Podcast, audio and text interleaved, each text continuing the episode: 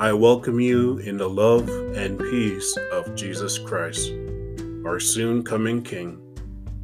It's always a blessing and a beautiful day when God grant you and me to see another day. Despite the pain and challenges of life, take comfort in Jesus Christ, the great healer, hope, and Savior. Today, reading from Isaiah 55, verse 1 and verse 2. Come, all you who are thirsty, come to the waters, and you who have no money, come buy and eat.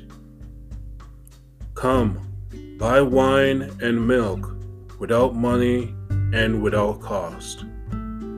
Why spend money on what is not bread, and your labor on what is not satisfying? Listen, listen to me, and eat what is good, and your soul will delight in the richness of fare. A desert without water is lifeless.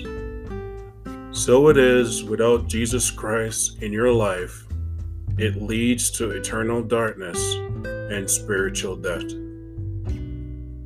Now is the time to accept God's salvation before it's too late.